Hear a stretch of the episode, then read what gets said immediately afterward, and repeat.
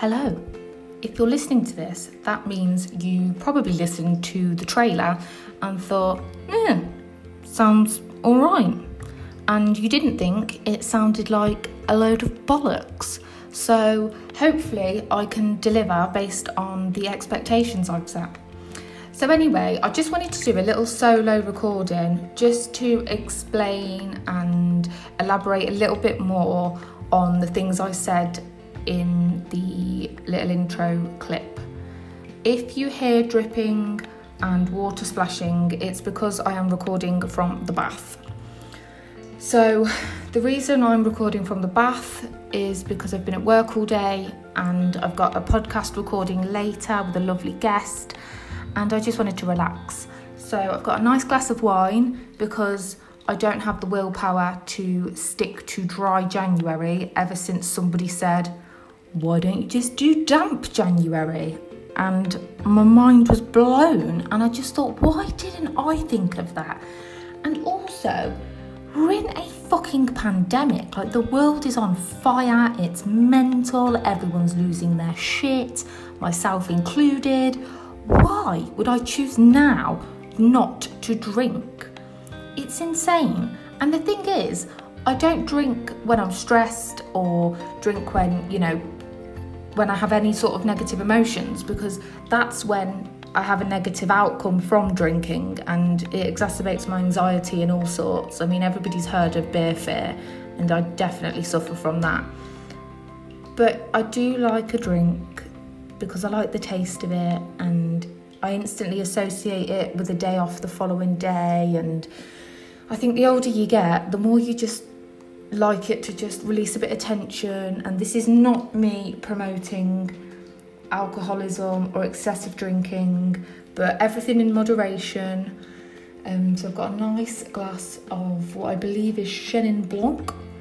I am not a wine connoisseur. This was a free bottle that Sam got from someone somewhere or other for some reason. I never know where some of our alcohol comes from. So, anyway, I am doing this podcast because like I said in my intro, I rejoined the NHS last year, 2020. Worst timing ever. Had some personal things that were really exacerbating my anxiety. Now, these are going to come up in the podcast, and hopefully, I've already made it quite clear what some of the discussion topics will be. Um, for anyone who didn't listen, I really want to talk about taboo, taboo subjects such as fertility, career progression, compassion fatigue, moral injury, bullying, just anything, anything anybody wants to talk about, grief, loss, trauma. We will not be talking about any hospitals, any names, any patients, nothing like that. So there might be the odd anecdote, but nobody will be identifiable. Now, two reasons why I'm mentioning all of this. One, there is a lot of anxiety around recording this podcast. So I've been thinking about this for a long time. I'm talking a couple of years. And what's always put me off is, as a nurse, it is absolutely drilled into us. You are accountable for your actions. You have to abide by your code of conduct. You can't do anything that is unprofessional, unethical you have to always promote you know positive healthy lifestyles etc etc but it's more the fact of that accountability as a professional an individual on a personal level as well we cannot be seen to be doing anything unprofessional so even i think swearing is a bit of a touchy subject now FYI, my partner works in the construction industry, so in our house we use very colourful language. So if you are listening to this with small children, just bear in mind if I haven't already dropped the F bomb, which I probably have, there is likely to be some colourful language in these podcasts. All of the nurses, slash most of the nurses, are going to use an alias, so they don't want to use their real name, which is absolutely fine. So just know that if you hear a name, that is not who they are, so don't go looking for them. Um, there are going to be triggering topics, like I say, so if you feel like any of these topics may be triggering to your own mental health, turn off because they are the, that is the key theme to this podcast is going to be mental health in the healthcare environment. Now, obviously, being a nurse, I have initially opened up this podcast to nurses, but I'm hoping, depending how it goes and where it goes, that I will kind of open it up to to anyone and everybody, especially people in other areas of healthcare, because it's not me saying that anybody else's mental health is less valuable. It's just I can empathise and really relate to mental health struggles in nursing. So that is where I'm primarily going to focus on. So I'll give you a little bit of background about my career. I kind of fell into nursing. I met Sam, and his mum was a nurse, and I just got a job as a temp as a receptionist. I think I was 18, and I just had no idea what I wanted to do. We'd just come back from working in Ibiza. I say that to make me sound really cool, but I was only there for 10 days. And after I think a year as a receptionist and with Sam and being around his mum who was a nurse and you know a few people that I worked with as well as Sue had said to me why don't you go into nursing? You'd be a great nurse. You you know why don't you think about it? And that was it. It was never a career path I'd thought of. And I think everybody always laughs because when people say oh what did you want to be? I really really wanted to be a plumber. And this is when I get on my high horse about feminism because I was laughed at, I was mocked. It was like, oh my god, why don't you have a plumber? Like, you'll be the only girl on the course. And back then, I know you can't see me, but I'm not looking very glamorous these days. But back then, I think I looked all right and I was very girly with my hair extensions and my nails and my eyelashes. And I've got, you know, bleached blonde hair. And I think, yeah, I can see why people mocked me, but it's still frustrating because now I could just be this like loaded really happy, really niche plumbing business that specialises in getting women into that industry and getting women into trades. And now I'm not. I'm a nurse, which I love, and you know, don't get me wrong, but still, I'm, I do always have a bit of a bitterness that I let myself be talked out of that. So yada yada. Fast forward uni. Um, found myself newly qualified in a specialised intensive care unit, which was absolutely mental and overwhelming. And I've got a million stories from that time. I ended up being there for I think about three and a half years when I just completely burnt out. So, Sam's dad had passed away under quite traumatic circumstances whilst I was on shift. My granddad was really unwell at the time as well, in and out of hospital while I was on shift and I couldn't do CPR, it terrified me. I would always make sure I'd run and do a different role in an arrest. So when somebody has a heart attack, you know, obviously somebody has to look for signs of life, start chest compressions, call for help. And we put a call out. So even in hospital, we have to call 2222 and put the call out and ask for help because there's been a cardiac arrest. And I would, for about a year, just run and put the call out so I didn't have to do chest compressions because it terrified me.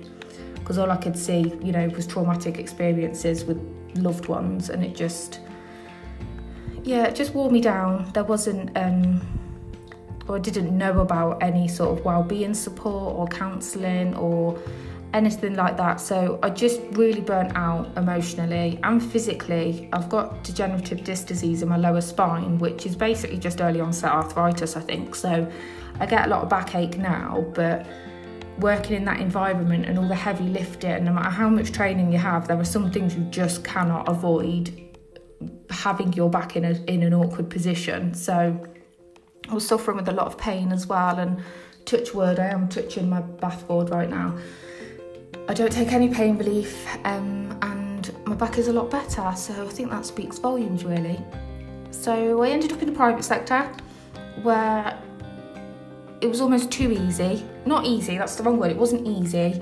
It was definitely a challenge, but nothing like the NHS. I don't think anything will ever challenge me like being a newly qualified nurse in intensive care. And I know there'll be a lot of people who can relate to that and relate to being newly qualified anywhere, to be honest, especially in the current climate. I, I have no idea how anyone newly qualified is coping at the moment. I just hope you all have really supportive teams and colleagues around you. Um, but roll forward four years, and that takes us up to the start of last year, which I can't believe that it's been a year.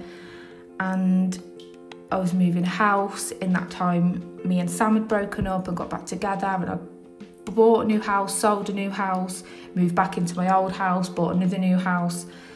And anyone that's bought a house or you know gone through that process, it is insanely stressful. As well as me and Sam were getting to know each other again, and there was just so many things exacerbating my, my stress. And I wasn't medicated, and I was going through psychotherapy not long before that, and yeah, it, it all just got a bit overwhelming and I felt like I didn't have a purpose. Why am I here? I'm not doing anything. I'm just auditing reports all day. I'm not, you know, why did I go into nursing to do this? And I definitely don't regret leaving my previous role. It it was a very good role though. I've taken a really big pay drop and I work more hours for less reward and I say less reward, I mean just a very different cultural environment, which is kind of what I want to explore really as well throughout this podcast.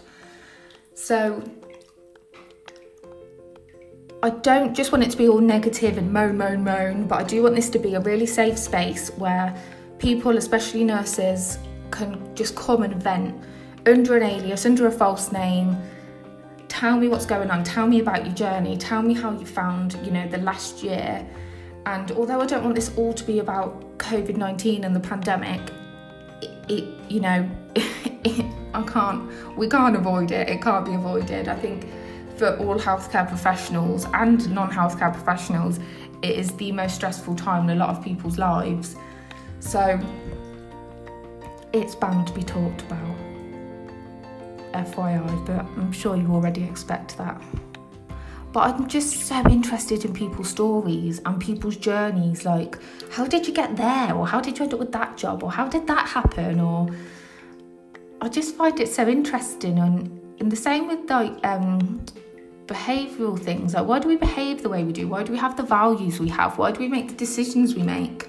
And where does all of that come from? So I just want to kind of pick people apart a little bit and probe and but have a chat and have a laugh at the same time. So not be so um, doom and gloom. So, hopefully, that's a bit of a background career wise. Hopefully, I've given you a bit of a heads up regarding triggers and what to expect. Um, I will share a little bit now about my own mental health journey and just keep it a little bit short and sweet because I know I've mentioned you know depression anxiety time off sick therapy medication all that jazz so, I have depression and generalised anxiety disorder. Now, my anxiety can range from being anxious about trying to conceive, not conceiving, could something be wrong, am I ever going to start a family? So, big worries to there's a juicer in the garage. Why is there a juicer in the garage? We're never going to use a juicer. Why have we left that juicer in there? How can we get rid of this juicer? And I'll stay awake all night thinking, why do we still have the juicer in the garage? Rather than just getting the juicer and throwing it away or taking it to the charity shop, I will just obsess about something really strange. But I won't tell anybody until I kind of feel a bit better and then I recognise what was all that about? What was I obsessing about the juicer? So I don't know if anybody can relate to that because I haven't actually come across anybody who has gone, oh my god, yeah, I do that. So that'll be interesting well, it'll be reassuring if someone writes in or DMs me like, yeah, oh my god, I do the exact same. So please do, please tell me. It'll definitely make me feel a lot better. So there we have it. In a nutshell, my mental health. More will come out as I converse with people.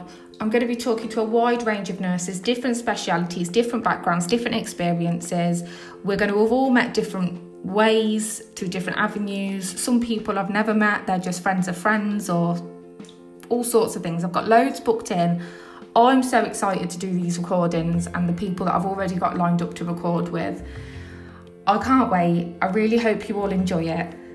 Cheesy bit now. Please remember to subscribe, rate, and review because hopefully I will find myself on Apple Podcasts soon and then I'll be famous and I won't forget you all and I'll move to New York or Fiji or Bali and I won't have to be a nurse anymore, and I'll just live my best life, talking shit to myself in the bath with a glass of wine and getting paid for it.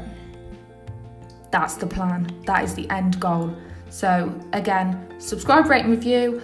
I cannot wait to launch on the 30th. Thank you so much if you are listening to this ramblings of a crazy nurse. And hopefully, maybe speak to you soon.